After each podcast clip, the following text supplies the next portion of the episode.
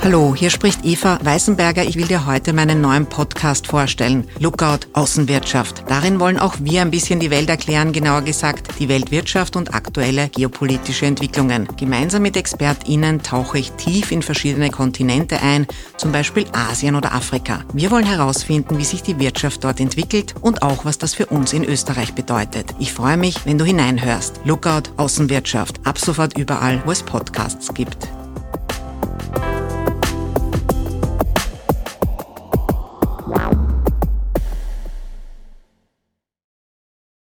Hallo, danke an Judith und Joachim, die den Podcast neu auf www.erklärmir.at unterstützen. Zu Beginn eine kurze Info an alle UnterstützerInnen. Im Mai gibt es das nächste digitale HörerInnen-Treffen auf Zoom.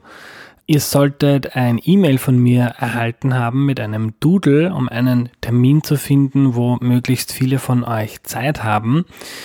Vor Corona gab es diese HörerInnen-Treffen ja persönlich, aber immer in Wien, weil ich eben in Wien wohne. Und das Schöne an diesen digitalen Treffen ist, dass plötzlich eine Mehrheit aus Salzburg, Oberösterreich oder Tirol dabei ist. Und das finde ich doch eine schöne Sache.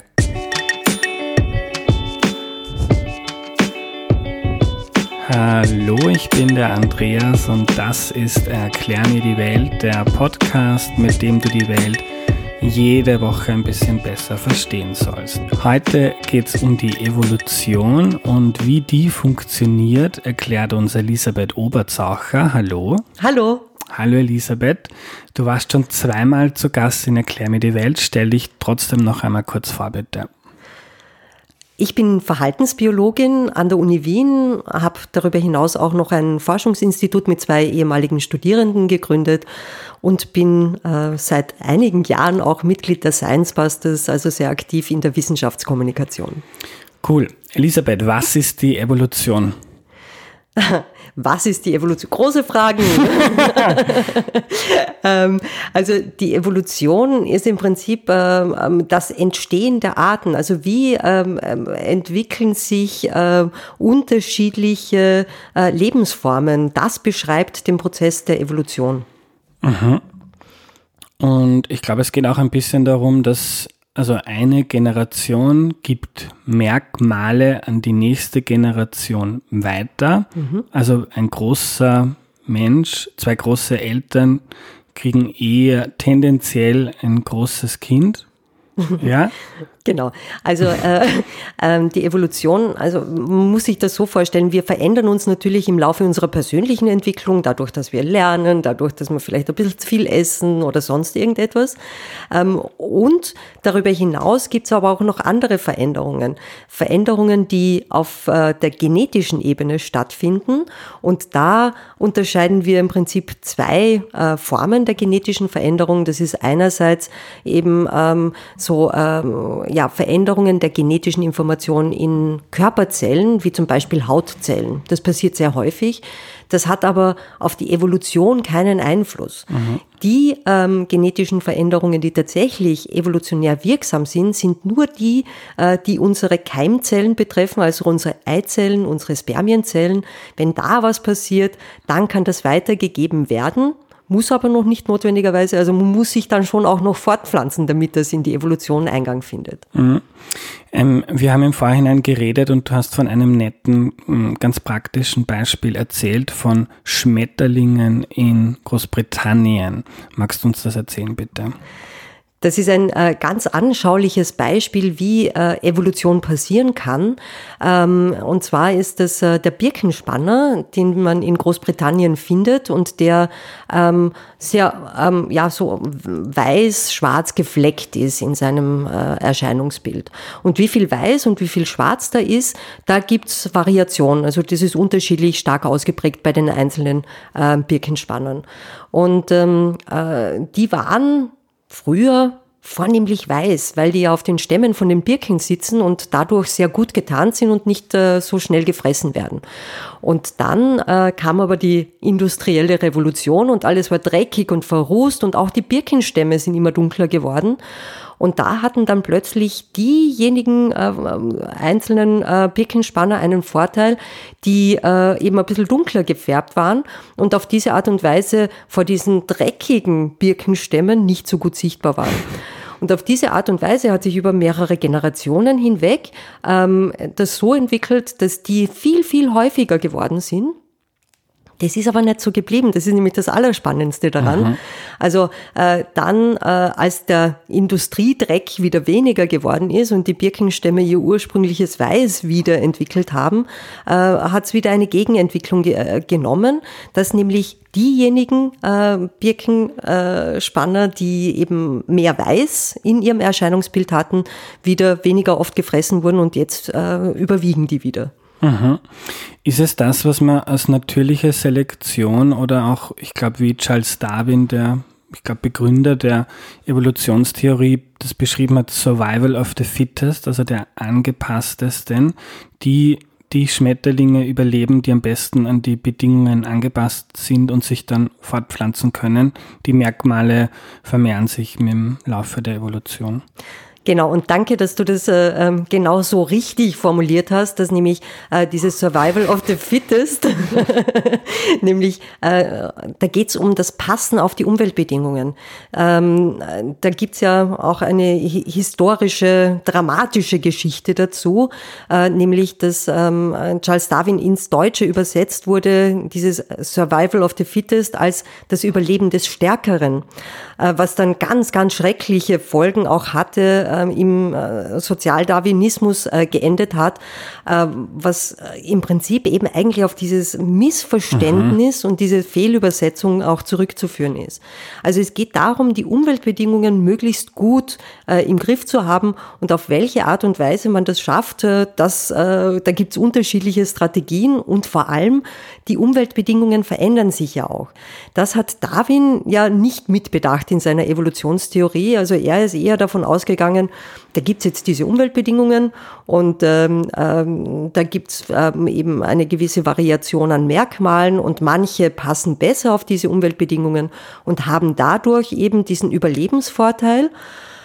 Aber dass sich diese Umweltbedingungen eben auch ändern können, was auch dieses Beispiel am Birkenspanner sehr schön illustriert, das hat er in seiner Theorie nicht mitbedacht. Mhm.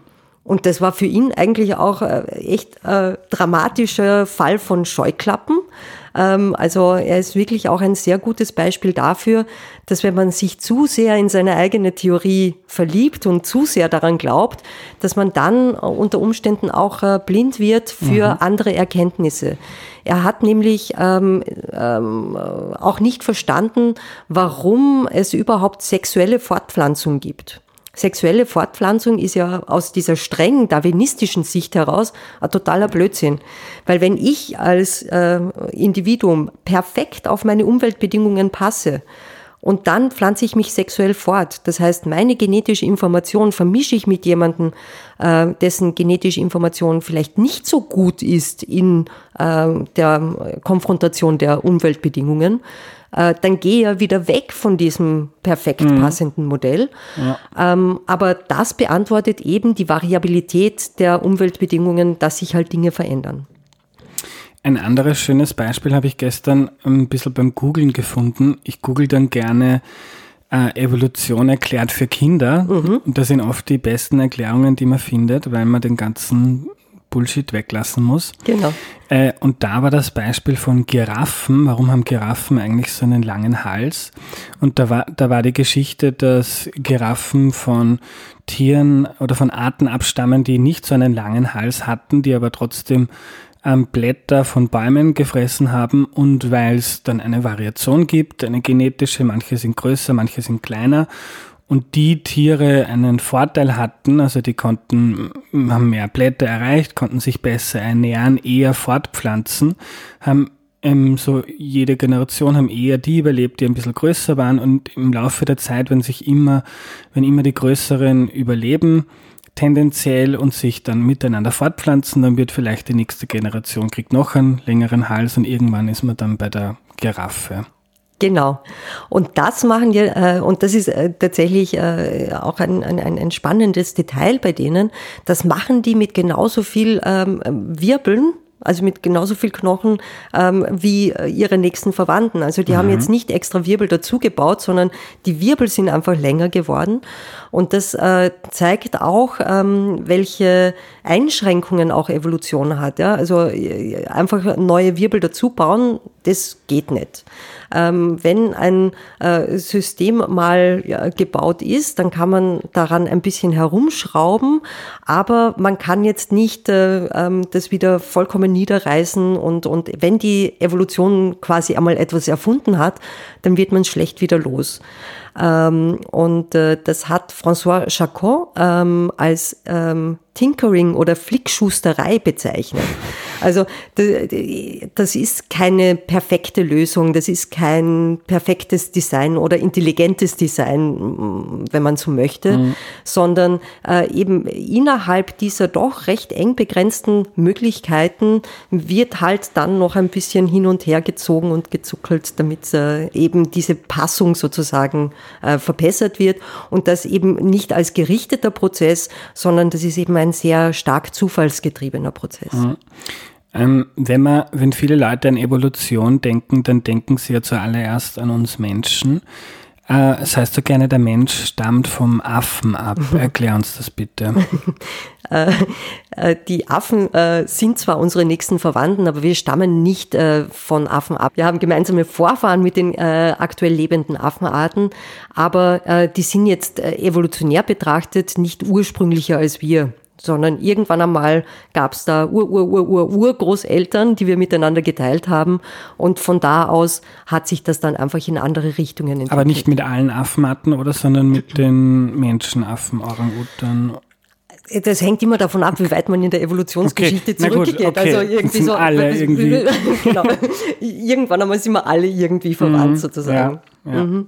Aber man, kann sich jetzt schön vorstellen, jetzt, also das Beispiel mit der Giraffe oder mit dem Schmetterling ist sehr plakativ, aber, aber ähm, wie war das so im, im, im, im Laufe der Millionen Jahre bei Menschen? Da hat das genauso funktioniert, dass, ähm, weiß ich nicht, gewisse Merkmale waren dann vorteilhafter dafür, dass jetzt unser Ur, Ur, Ur, Ur, Ur, Ur ähm, Großpapa, also Urgroßvater überlebt hat und deshalb hat sich dann der Mensch über die Millionen Jahre oder Mensch, ich glaube, ist auch die Frage, was ist ein Mensch, ein Homo sapiens, oder? Mhm. Also die Vorformen, die Urmenschen haben sich dann so im Laufe der Zeit entwickelt. Ja, also wenn man die Hominiden-Evolution sich anschaut, Hominide da heißt? Hominiden sind im Prinzip die, die, die, die, die, äh, die Familie, die größere Verwandtschaft sozusagen ähm, der Menschen. Also da sind die Menschen mit dabei, da sind auch die äh, Menschenaffen mit dabei, diese, diese, diese große äh, Gruppe. Äh, da gab es ja viele, viele Arten einmal die es einfach heute nicht mehr gibt. Also da sind sehr viele ähm, ähm, Erneuerungen entstanden, die ähm, damals eine gute Idee waren, ähm, die aber dann ähm, irgendwann einmal nicht mehr so gut waren. Und auf diese Art und Weise ähm, äh, sind die dann auch ausgestorben. Und ähm, äh, dementsprechend äh, sieht man auch an der ähm, ja, Menschengeschichte, ähm, dass eine Antwort, die heute gut erscheint, morgen keine gute Antwort mehr sein muss. Ja. Ähm, du hast im Vorgespräch erzählt von den Australopithecinen, wenn ich das jetzt richtig von meinem Zettel abgelesen habe, äh, und dass da auch zwei verschiedene mhm. ähm, Formen gab, grazile und robuste. Genau, also ähm, ich habe das ähm, in meinem Studium noch äh, eben als ähm, beide sozusagen derselben Gattung angehörend, eben robuste und äh, grazile gelernt. Mittlerweile ähm, ist man da ähm, äh, äh, dazu übergegangen, das sozusagen nochmal ähm, weiter voneinander getrennt zu betrachten. Aber ähm, die äh, Geschichte, die dazu geführt hat, ähm, wie äh, ja unsere Menschwerdung sozusagen auch ein bisschen eine Beschleunigung erfahren hat, ähm, das passiert immer durch Veränderungen. Also Veränderungen von Umweltbedingungen, die, die, die äh, erzeugen einen Druck, dass sich jetzt was verändern muss auch in den Organismen. Und ähm, äh, in, der Menschwerdungsgeschichte war ein ganz wichtiger Punkt eine Eiszeit, äh, weil bis zu dieser Eiszeit unsere Vorfahren im Regenwald gewohnt haben. Und der Eiszeit äh, führt ja dazu, dass sehr viel Wasser in Form von Eis an den Polkappen gebunden ist. Und das Wasser fehlt dann am restlichen Planeten und vor allem eben in den äquatorialen Regionen. Also der Regenwald, ähm, wo es schön feucht und heiß ist, der schrumpft.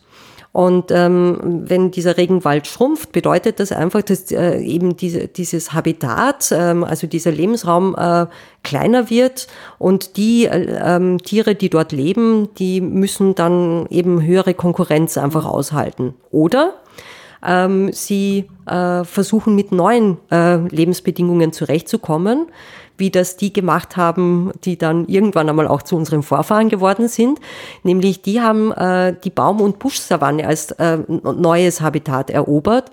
Und ähm, das war natürlich ganz anders, weil äh, statt den saftigen Früchten des Waldes hat man sich dann von harten Wurzeln ernähren müssen. Und diese harten Wurzeln, die muss man erst einmal essen können. Und äh, damit man sozusagen diese Nahrung aufschließen kann, ähm, muss man die zerkleinern und ähm, dafür braucht es dann schon ein ordentliches Gebiss. Und das erkennt man eben bei dieser robusten Linie daran, ähm, dass die eben äh, in, in äh, der Form des Schädels sehr erkennbar eben dieses, dieses starke Gebiss ausgeprägt haben. Und man kann auch an so einem Scheitelknochenkamm erkennen, dass da die äh, Kaumuskulatur angesetzt hat, damit man überhaupt das zerbeißen kann. Und die Grazilen haben das nicht. Jetzt könnte man sich fragen, wie haben denn die das gemacht? Und das kann man auch anhand von Funden ablesen. Die haben nämlich äh, Steinwerkzeuge eingesetzt, um diese Wurzeln zu zerkleinern. Also ähm, haben sozusagen das ausgelagert, diese Zerkleinerungsarbeit. Und äh, diese, diese grazile Form und diese, ähm, dieser Werkzeuggebrauch, ähm, das war dann wohl wahrscheinlich eher die erfolgreichere Strategie. Also von dort aus ist es dann auch in Richtung Homo sapiens weitergegangen. Mhm. Und die anderen sind ausgestorben. Und die anderen sind ausgestorben. Äh, was ich total spannend finde, ist, wie sich, ähm, das ist ja auch genau wieder de, das Phänomen am Werk, was wir vorher beschrieben haben bei der Giraffe oder bei den Schmetterlingen mit dem Gebiss, ähm, wie schnell, also wir haben gesehen, bei den Schmetterlingen geht das sehr schnell, wie schnell geht das beim Mensch? Also wenn, ähm, wenn da die, die Robusten aus dem Regenwald kommen und dann plötzlich harte Wurzeln essen, überleben eher die, die ein stärkeres Gebiss haben und wenn das über viele, viele Generationen geht, ähm, haben irgendwann alle oder die meisten ein viel stärkeres Gebiss. Aber wie lange, wie lange dauert das? Das hängt ähm, von, also eigentlich von zwei großen Faktoren ab. Das eine ist, ähm, wie, wie, wie stark ist jetzt tatsächlich dieser Überlebens- und Fortpflanzungsvorteil, den ich mit einer ähm, äh, Erneuerung habe. Ja, also wenn ich da wirklich einen Riesenvorteil damit habe, dann wird sich das schneller durchsetzen. Ähm, und das andere ist auch, ähm, wie groß ist denn überhaupt die Gruppe, die das betrifft? Also wie groß ist die Fortpflanzungsgemeinschaft? Ähm, wenn wir jetzt die modernen Menschen betrachten, da haben wir eigentlich eine globale Fortpflanzungsgemeinschaft. Also äh, durch die Mobilität ähm, ist es eigentlich so, dass wir nicht wirklich isolierte Fortpflanzungsgemeinschaften haben. Meinst du jetzt heute oder? Heutzutage, mhm, ja. genau. Mhm. Ähm, und dementsprechend ist es auch ähm, ja relativ äh, ja unwahrscheinlich und langsam, äh, dass eben genetische Innovationen jetzt tatsächlich in die Breite finden. Also die finden schon statt, aber dass Homo sapiens als Spezies sich verändert, ähm, das ist eher äh, eben in der langsamen Region anzu, äh, anzusiedeln. Wo es schneller gehen kann, ist, wenn man jetzt wirklich äh, kleinere Fortpflanzungen Forschungsgemeinschaften hat. Also das passiert meistens dadurch, dass es eben irgendeine Form von Isolation gibt. Ähm, also in irgendwelchen, äh, jetzt müssen wir wieder ein bisschen in die Geschichte zurück, wenn wir beim Menschen bleiben wollen, in irgend, irgendwelchen Talkesseln, die abgeschlossen waren, wo es wenig Austausch nach außen äh, gibt da Tirol dann, zum Beispiel. Äh, da kann dann mhm. schon irgendwie etwas äh, äh, schneller sich herausprägen in so einer Gemeinschaft ähm, und, und, und schneller sich verbreiten auch.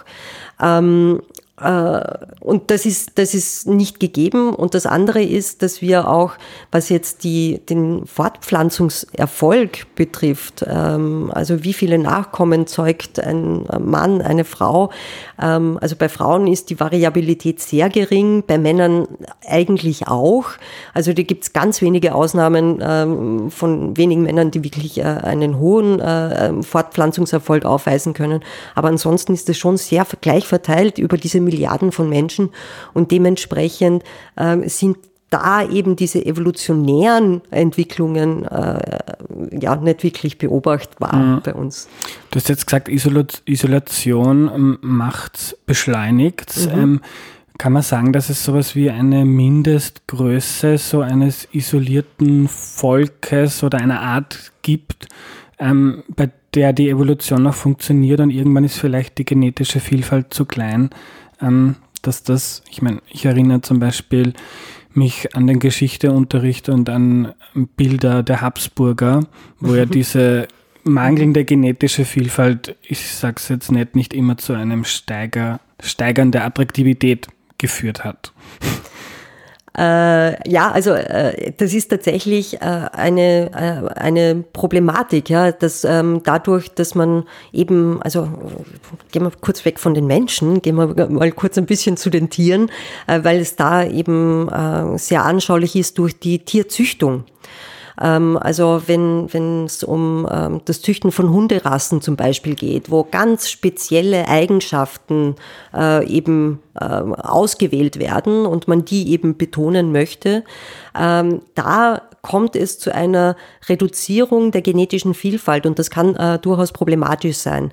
Ähm, es gibt äh, ein sehr, sehr bekanntes Beispiel, jetzt fällt mir nicht mehr der Name ein, dieses Zuchtbullen, äh, der ähm, eben äh, für die also eigentlich für die Holstein-Rasse ähm, äh, verantwortlich war sozusagen, ja. also der Urvater der Holstein-Rasse, der aber eben, äh, was seine äh, Immunreaktion ähm, ähm, betrifft, ähm, eine Mutation hatte, die nicht vorteilhaft war und die äh, dann aufgrund dieser wirklich starken Präsenz seiner genetischen Information in der Holstein-Rasse auch zu Problemen für diese Rasse führt. Und das kennt man auch eben gerade bei Rassetieren, dass äh, meistens irgendwo hakt's, ja. Also die haben nicht nur diese erwünschten Eigenschaften, sondern da kommen dann auch irgendwelche unerwünschten Eigenschaften häufig vor.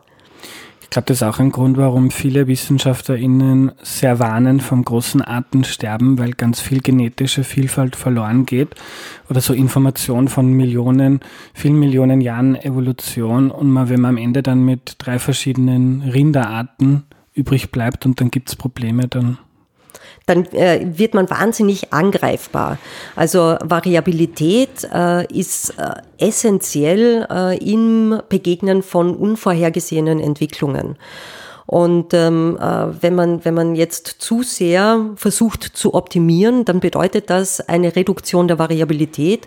Und das äh, ist dann wiederum vielleicht heute eine gute Antwort, kann aber morgen wirklich die schlechteste aller Antworten mhm. sein.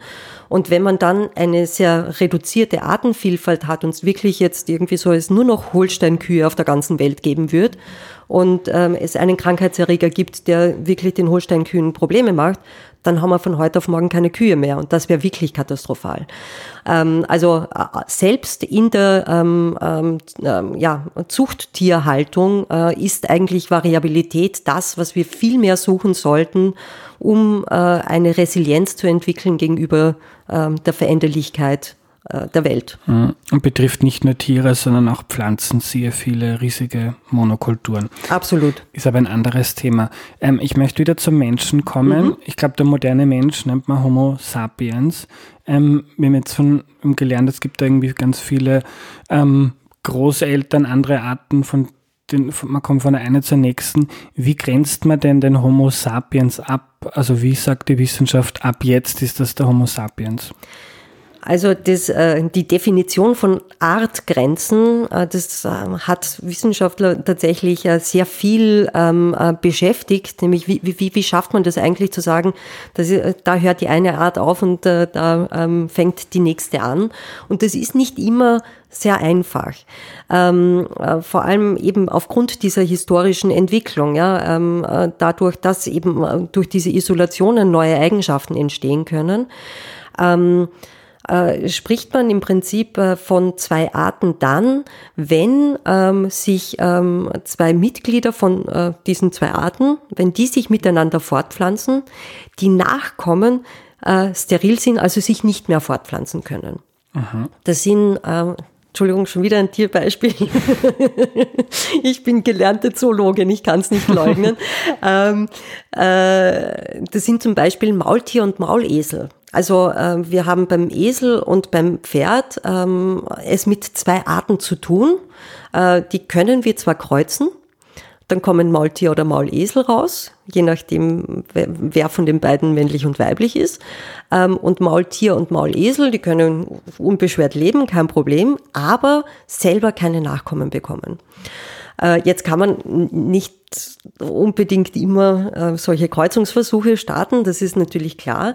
Ähm, äh, und es ist auch nicht notwendigerweise immer so, dass es ähm, ähm, eben zu Fortpflanzung kommt zwischen Mitgliedern unterschiedlicher Arten, sondern meistens ist es schon so, dass es da auch davor schon eine Barriere gibt.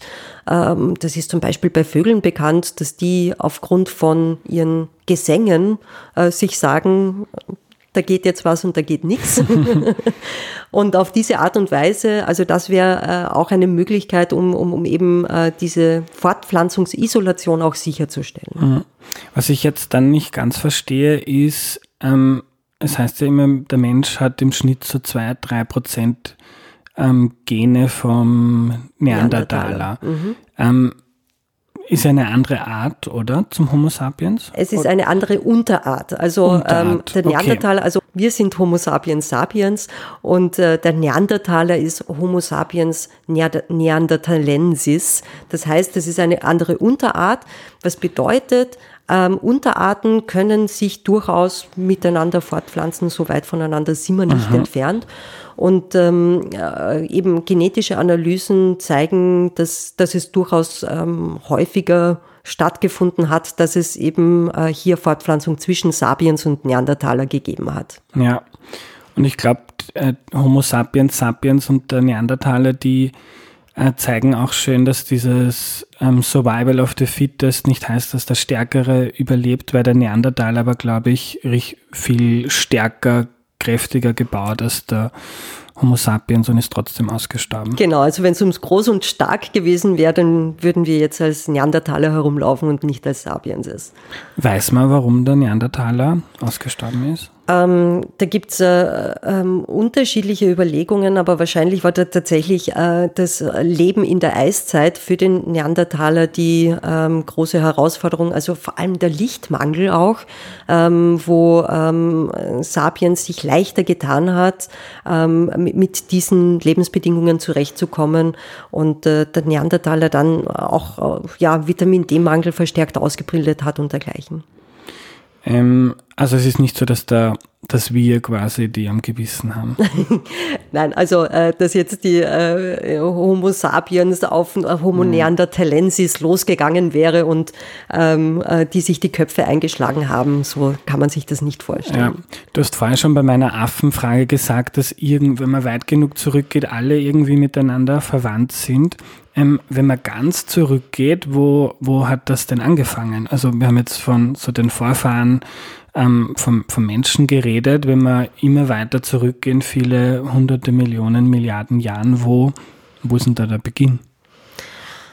Naja, also das hängt jetzt davon ab, wen man fragt. Ähm, äh, die Biologen würden sagen, also es fängt eigentlich an ähm, mit äh, der Ursuppe, also als auf der Erde ähm, äh, eben die Erde so weit abgekühlt war, dass dort auch tatsächlich flüssiges Wasser hat sein können, allerdings die Atmosphäre noch in der Form nicht vorhanden war, haben sich erste organische Moleküle gebildet, zufälligerweise.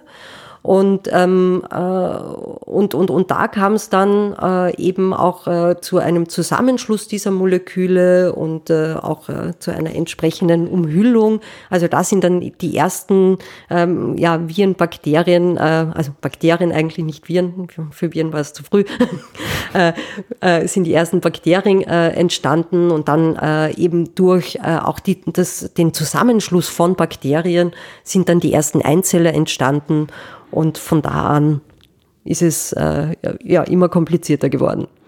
Und da hat dann immer dieses Prinzip ähm, gefuhrwerkt, von dem wir seit Beginn sprechen, dass gewisse Eigenschaften vorteilhaft sind fürs Überleben, fürs Fortpflanzen und so kommt man dann irgendwann ins Jahr 2021 und zu dieser Podcastaufnahme. genau. Und ähm, äh, also diese, was, was natürlich auch, äh, wenn wir rausschauen, äh, die Vielfalt der Arten auch zeigt, ist, dass es viele Wege zum Erfolg gibt. Ja, also dass es jetzt nicht so ist, dass es nur eine Antwort gibt auf bestimmte Umweltbedingungen, sondern dass man äh, sich auf unterschiedliche Art und Weise denen annähern kann und äh, dementsprechend auch diese Koexistenz möglich ist, äh, solange man sich nicht allzu sehr in die Quere kommt. Mhm. Ähm, eine Frage, die ich sehr oft von HörerInnen bekommen habe, ist, gibt es Beweise für die Evolution? Ist ja, glaube ich, noch immer nur eine Theorie, glaube nicht so schlecht abgesichert. Ähm, gibt ja aber auch ähm, Menschen, zum Beispiel Gläubige, die eine andere Geschichte haben, so vom Ursprung der Arten. Ich habe ähm, einen äh, sehr äh, großartigen Biologielehrer gehabt in der Schule, ähm, äh, den wir damals auch mit dieser Frage konfrontiert haben, nämlich äh, wie verträgt sich das? Ne? Also äh, wie verträgt sich Evolutionstheorie mit äh, eben der Schöpfungsgeschichte? Und äh, ich finde tatsächlich bis heute, dass, dass die beste Antwort war, äh, die er mir da gegeben hat, nämlich, dass die Schöpfungsgeschichte, dass die Schöpfungsgeschichte im Prinzip eine Analogie ist, ähm, äh, die, die, die beschreibt eigentlich auch äh, diese, diese Entstehung der Arten. Weil wenn man sich irgendwie so das so vorstellt, irgendwie so wie das da abläuft, na, das ist ja auch irgendwie zuerst haben wir irgendwie mal nix. Ähm, und dann, also irgendwie zuerst ist mal das Meer und dann wird Land und Wasser geteilt und dann irgendwie äh, entstehen die Pflanzen und dann die Tiere und dann zum Schluss der Mensch. Ähm, natürlich irgendwie so mit diesem, mit diesem wahnsinnigen, äh, ja, äh, Anthropozentrismus, also mit diesem äh, Überbewerten der Wichtigkeit von Menschen, äh, weil de facto sind wir nicht wichtiger als irgendeine andere Tier-, Pflanzen- oder sonstige Lebewesenart. Aber äh, deswegen auch so diese, diese, diese Dramaturgie, die dann in, in, in der Mensch, äh, Schaffung des Menschen den Höhepunkt findet. Aber ähm, grundsätzlich, dass äh, sozusagen diese, diese Arten da entstehen, ähm, als, als, als ja, Geschichte, die erklärt, was eigentlich passiert ist aber nicht unbedingt ähm, ja, so richtig erklärt und so in die Tiefe erklärt, wie es tatsächlich passiert ist. Ja, aber äh, als Österreicher haben wir ja von Karl Popper gelernt, dass, mhm. dass Theorien dazu da sind, falsifiziert, also wieder verworfen zu werden, bis man eine neue, bessere Theorie findet. Hypothesen. Hypothesen, Hypothesen. Ja, also man muss zwischen Hypothesen und Theorien unter, äh, ja. unterscheiden. Ähm, also eine Theorie, eine Theorie ist schon was anderes als eine Hypothese. Ja. Ähm, eine Hypothese ist die klassische Arbeitshypothese. Also da stelle ich mal eine Behauptung auf und überprüfe, ob diese Behauptung haltbar ist. Eine Theorie, ähm, die ähm, entsteht dann äh, sozusagen äh, als ähm, Mantel rund um ähm, gut fundierte Fakten. Ja. Äh, also das ist mehr so dieser, dieser, dieser übergreifende Erklärungsansatz. Ja. Und deswegen, ähm, äh, ja, die Hypothesen, die sozusagen beigetragen haben zur Evolutionstheorie und beitragen zur Evolutionstheorie, wir sind ja noch nie am Ende, ähm, die sind falsifiziert worden, die sind getestet worden auch äh, und werden laufend getestet, aber die Evolutionstheorie, das ist schon ein robustes äh, Gebilde. Also ihr seid euch relativ sicher. Ja. ähm, jetzt gibt es ja viele gläubige Menschen, die ähm, wenn man zurückschaut, schon das, was Darwin gemacht hat, total abgelehnt haben, gibt's ja auch heute noch, ähm, dass sehr gläubige Menschen das irgendwie abstrus finden und, und nicht akzeptieren wollen. Ähm, aber ist, ist es zwingend ein Widerspruch, an Gott zu glauben und gleichzeitig die Evolution anzuerkennen? Als eine Antwort könnte ich liefern, dass äh, sehr viele ähm, ja, Biologen, Wissenschaftler, auch ähm, durchaus gläubige Menschen waren. Wie sich das verträgt, ähm, geht sich in meinem Denken nicht ganz aus, äh, weil für mich schon ähm, das äh, wissenschaftliche Denken äh, mit diesen dogmatischen Behauptungen äh, grundsätzliche Widersprüche hat. Also äh, ich schaffe es nicht, äh, eben Religion und Wissenschaft jetzt wirklich so zur Deckung zu bringen. Mhm. Ähm, es ist in meinen Augen Religion ein sehr probates Mittel, um ähm, ja ein bisschen psychische Gelassenheit zu entwickeln, ja, weil irgendwie, wenn ich mir was nicht erklären kann, dann schiebe ich es einfach Gott in die Schuhe und dann kann ich das sozusagen abhaken und muss nicht mit offenen Fragen leben, was für manche Menschen belastend ist. Ähm, und dementsprechend ähm, hat sozusagen seine Funktion, ist aber jetzt nicht unbedingt eine, ähm, äh, ja, ein, ein Kulturmittel, das mir wirklich Antworten liefert. Mhm. Alles klar. Äh, wir haben jetzt sehr viel über körperliche Eigenschaften gesprochen, zum Beispiel über lange Hälse von Giraffen mhm. oder Schmetterlinge. Ähm, kann man mit, ich glaube, es gibt ja auch schöne Erklärungsversuche, ähm, Emotionen evolutionär herzuleiten. Also sowas wie Liebe oder Angst oder Ekel. Mhm. Äh, ja, also äh, Emotionen sind ähm, etwas ganz Wichtiges äh, oder ganz elementare Teile unseres Entscheidungsapparats. Ja, also wenn wir ähm, mit unserer Umwelt interagieren, dann passieren ja laufend Dinge, laufend, wahnsinnig schnell. Und wir müssen wahnsinnig schnell Entscheidungen äh, drüber treffen und wir müssen die bewerten und, und, und dann auch ähm, entscheiden, was tun wir als nächstes, wie reagieren wir drauf. Und da sind Emotionen, äh, die erfüllen diese Funktion, dass sie aus dem irrsinnig großen Verhaltensrepertoire, das wir eigentlich haben. Ja, wir können ja so viel machen. Ähm, und wenn wir jetzt äh, wie durch ein riesengroßes Lexikon da immer durchblättern müssten äh, und uns aussuchen müssten, was von den allen Möglichkeiten tun wir denn, da wären wir wahnsinnig langsam im Reagieren. Und die Emotionen, die sind im Prinzip so dieser gezielte Griff von einem mehrbändigen Lexikon, nehme ich einen Band raus und da habe ich dann viel weniger Auswahl und werde dadurch schneller in meinen Entscheidungen. Also super eigentlich. Mhm. Aber, es gibt immer ein Aber, äh, weil nämlich Emotionen ähm, äh, auch eben als Produkt der Evolution in ganz anderen Umfeldern entstanden sind. Und äh, deswegen gute Ratgeber wären wahrscheinlich für uns, wenn wir uns äh, irgendwo in der Savanne ähm, von einem Raubfeind bedroht fühlen Allerdings können die uns große, große Probleme bereiten in äh, Situationen, die uns unsere heutige Lebensumwelt ähm, stellt, weil da die Emotionen, dieses aus dem Bauch heraus, dieses schnelle Agieren äh, oft wirklich in die falsche Richtung schicken können. Mhm habe eine ganz spannende Folge aufgenommen zur Psychologie des Rassismus und mhm. das ist, glaube ich, ein gutes Beispiel. Absolut, ja. absolut. Ähm, der Blinddarm ist ein ganz schönes Beispiel dafür, was so der, die Evolution als Nebenprodukt dargelassen hat, was, jetzt, was dem Homo sapiens eigentlich nicht mehr braucht.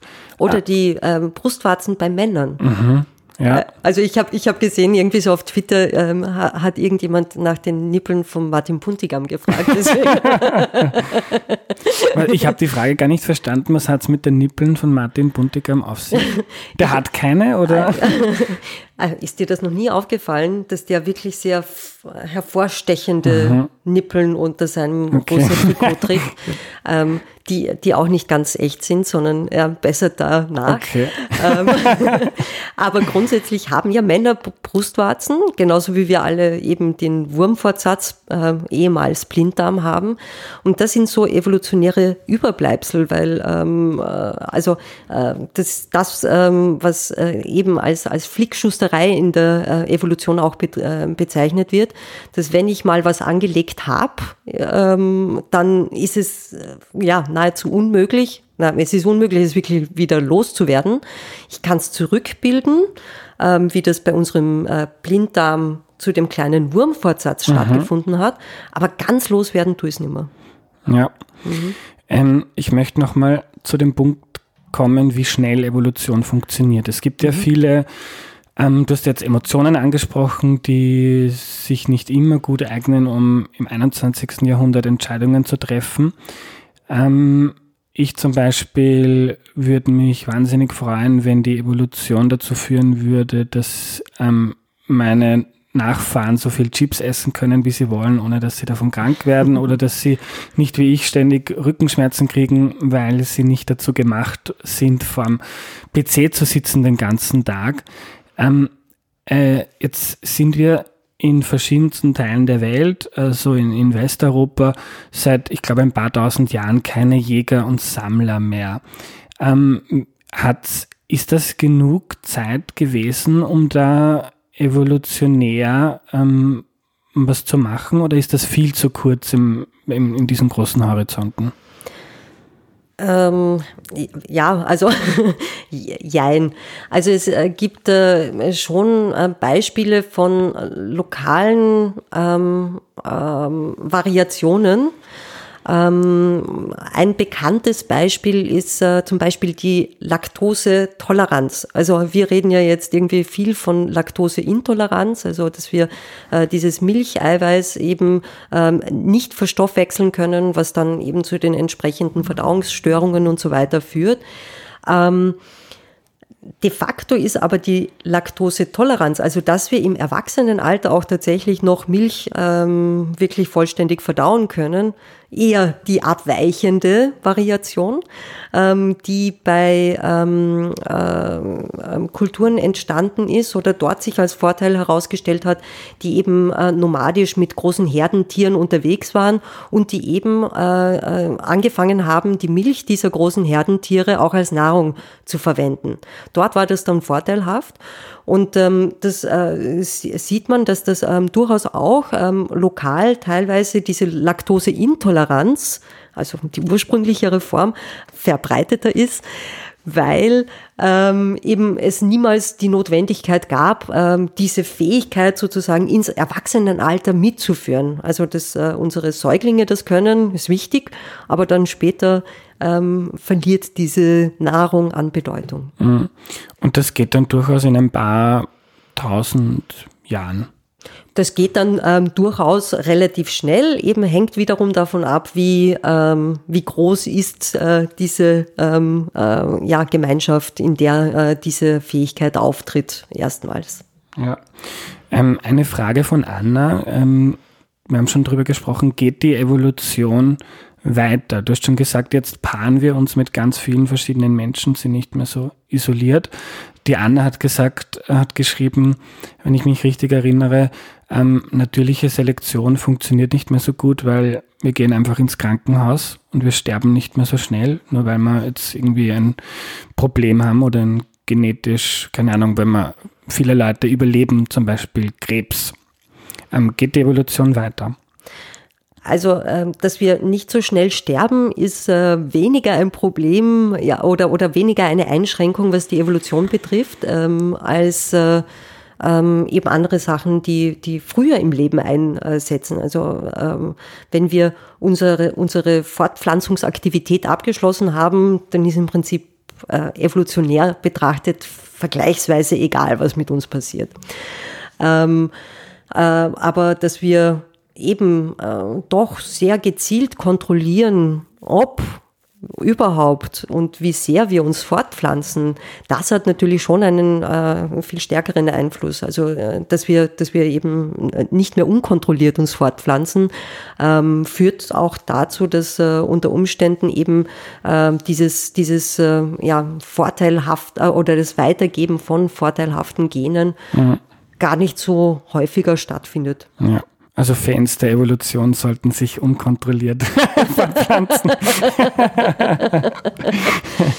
Ja, wenn, also wenn, wenn, wenn irgendwie Wissen so ähm, über die Fortpflanzung einfach weitergegeben würde, also nicht einmal Muttermilch nur notwendig wäre, um etwas äh, sozusagen aufzusaugen, dann wäre das natürlich praktisch, aber so funktioniert das leider nicht. Ähm, ich lese gerade ein Buch von deinem Science-Buster-Kollegen Martin Moder und der hat da das auch erzählt mit dem, dass für die Evolution eigentlich nur relevant ist, was so in den jungen Jahren oder jungen in der Zeit passiert, äh, wo man sich fortpflanzen kann und dass das ein Grund ist, ähm, warum der Körper dann im Alter sehr schnell verfällt. Verfällt ist jetzt schlimm, aber das alles wehtut und man eher krank wird, wenn man älter ist, weil das im Laufe der Evolution relativ wurscht war, weil der hat seine Gene eh schon weitergegeben oder sie. Ja, also ähm, dass es so ein, einen Alterungsprozess gibt, wo ähm, eben also ältere ähm, Organismen einfach ähm, mehr Probleme haben.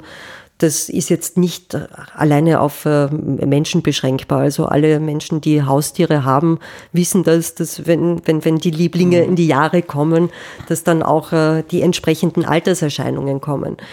Ähm, äh, das, was eben ähm, in dem Zusammenhang wichtig ist, ist, dass es so eben durchaus genetisch vererbbare Krankheiten gibt, die aber eben keinen Einfluss auf den Fortpflanzungserfolg haben. Also das sind so klassische Beispiele wie ähm, Alzheimer oder Parkinson oder äh, Dinge, die eben erst später ähm, auftreten. Äh, die werden durch ähm, eben natürliche Selektionsprozesse nicht betroffen, weil da ist ja das mit der Fortpflanzung schon erledigt. Das hat keinen Effekt mehr und deswegen kann sich das auch äh, halten. Mhm.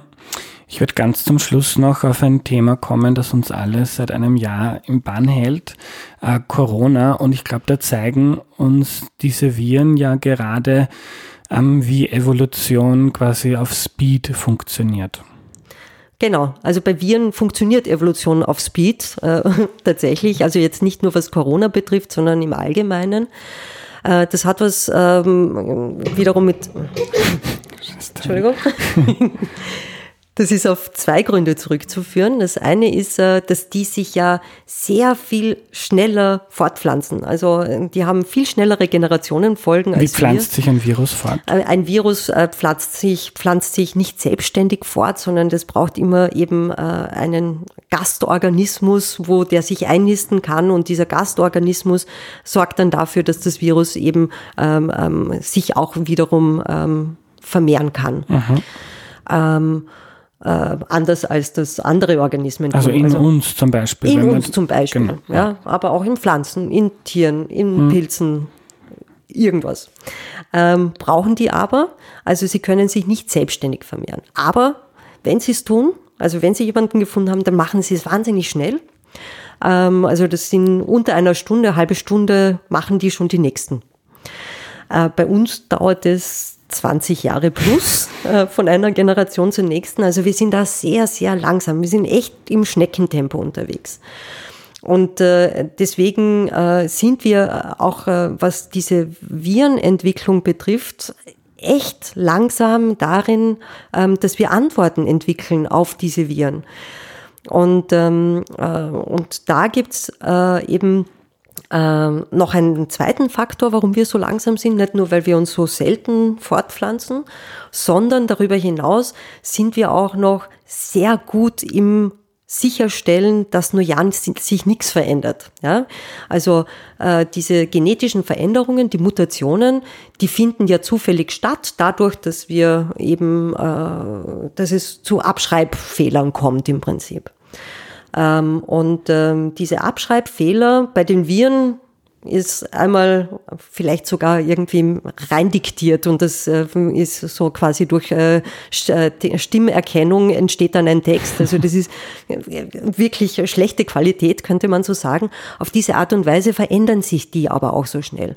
Bei uns hingegen arbeiten wir mit einem ja wirklich sehr ausgefeilten Textverarbeitungsprogramm, könnte man sagen, mit Autokorrektur, wo irgendwie diese doppelten groß, äh, großgeschriebenen Zeichen am Anfang des Wortes gleich korrigiert werden und dann irgendwelche ähm, Tippfehler aus, äh, äh, also ent, äh, Tippfehler entfernt werden, etc.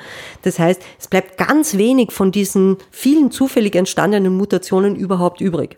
Und dann ähm, machen wir es auch noch so selten. Und kurz zur Abschreibung. Ich mhm. habe ja die zur Hälfte die Gene von meinem Vater, von meiner Mutter, die werden abgeschrieben und ähm, wenn da Fehler beim Abschreiben passieren, ist das eine Mutation, eine zufällige. Genau. genau. Mhm.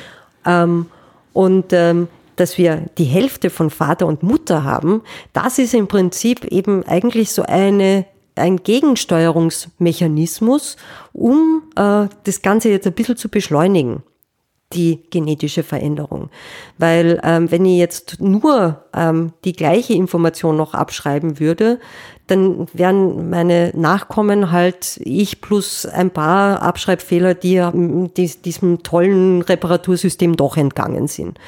Während ich äh, aber dadurch, dass ich von den beiden Elternteilen unterschiedliche genetische Informationen habe, ähm, ich äh, eben zumindest äh, äh ja, circa 50 Prozent ähm, äh, mich von meinen Nachkommen schon mal unterscheide.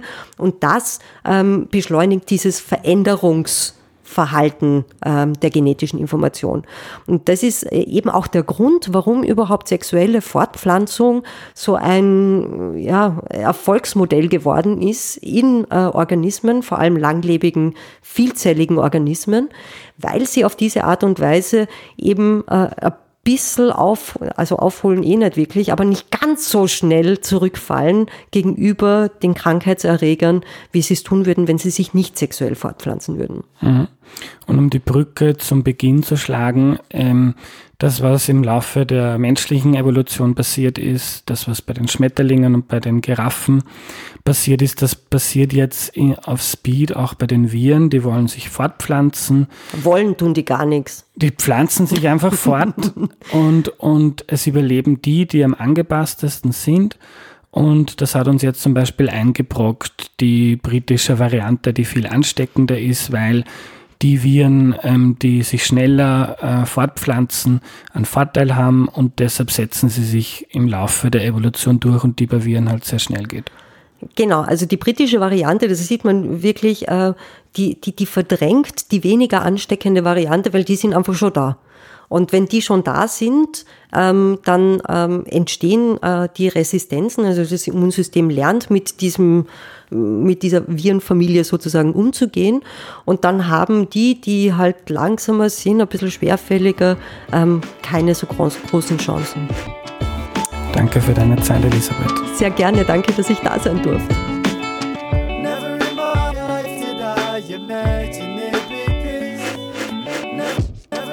Die Zusammenfassung wird heute gesponsert von Blinkist. Ich fasse hier in Kürze zusammen, was ich gelernt habe. So ähnlich läuft das auch bei Blinkist, einer App, die Sachbücher zusammenfasst und gerade ein neues Audioformat veröffentlicht hat. Das heißt Shortcasts und Shortcasts sind Kernaussagen wichtiger Podcasts in 15 Minuten. Mit dabei beim Launch sind auch zusammengefasste Erklär mir die Welt Folgen. Für euch gibt's 25 20% Rabatt für Blinkist Premium einfach auf blinkist.com slash erklär mir gehen. Das Umlaut A wird mit AE geschrieben. Was nehme ich mir also mit von der heutigen Folge? Die Evolution funktioniert mit einer Mischung aus Zufall, natürlicher Selektion und Fortpflanzung. Zufall, weil eine Generation der nächsten ihre Erbinformation, also ihre Gene, weitergibt und das aber nicht zu 100% sauber funktioniert, sondern da kleine Fehler drinnen sind. Bei Viren, wie wir gerade gehört haben, sehr viele Fehler, bei Menschen sehr wenige. Und diese Fehler Fehler oder Mutationen machen es dann möglich, dass manche davon gut sind, um zu überleben und sich fortzupflanzen und manche dieser Mutationen schlecht. Das nennt man dann die natürliche Selektion, also die Vorfahren der Giraffe mit langem Hals oder der dunklere Schmetterling bei der industriellen Revolution überlebt eher und pflanzt sich dann eher fort, gibt seine Eigenschaften also weiter und so ändern sich die Lebewesen von Generation zu Generation und das nennt man über längere Zeit Evolution. Evolution geht schneller, wenn eine Gruppe isoliert ist, also wenn man ein Volk über 10.000 Jahre alleine auf einer Insel leben lässt und geht die Evolution geht langsamer, wenn man in einer globalisierten Welt wie heute lebt, wo wir viel mehr Möglichkeiten haben, uns mit verschiedensten Leuten fortzupflanzen. Je größer der Vorteil einer Eigenschaft für die Fortpflanzung, desto schneller geht Evolution. Plakativ gesagt, wenn alle Leute sterben, die einen kurzen Hals haben, dann geht das relativ schnell, dass der länger wird. Das war die heutige Folge. Wenn du Erklär mir die Welt cool findest, dann unterstütze das Projekt bitte auf www.erklärmir.at. Danke fürs Zuhören und bis zum nächsten Mal, euer Andreas.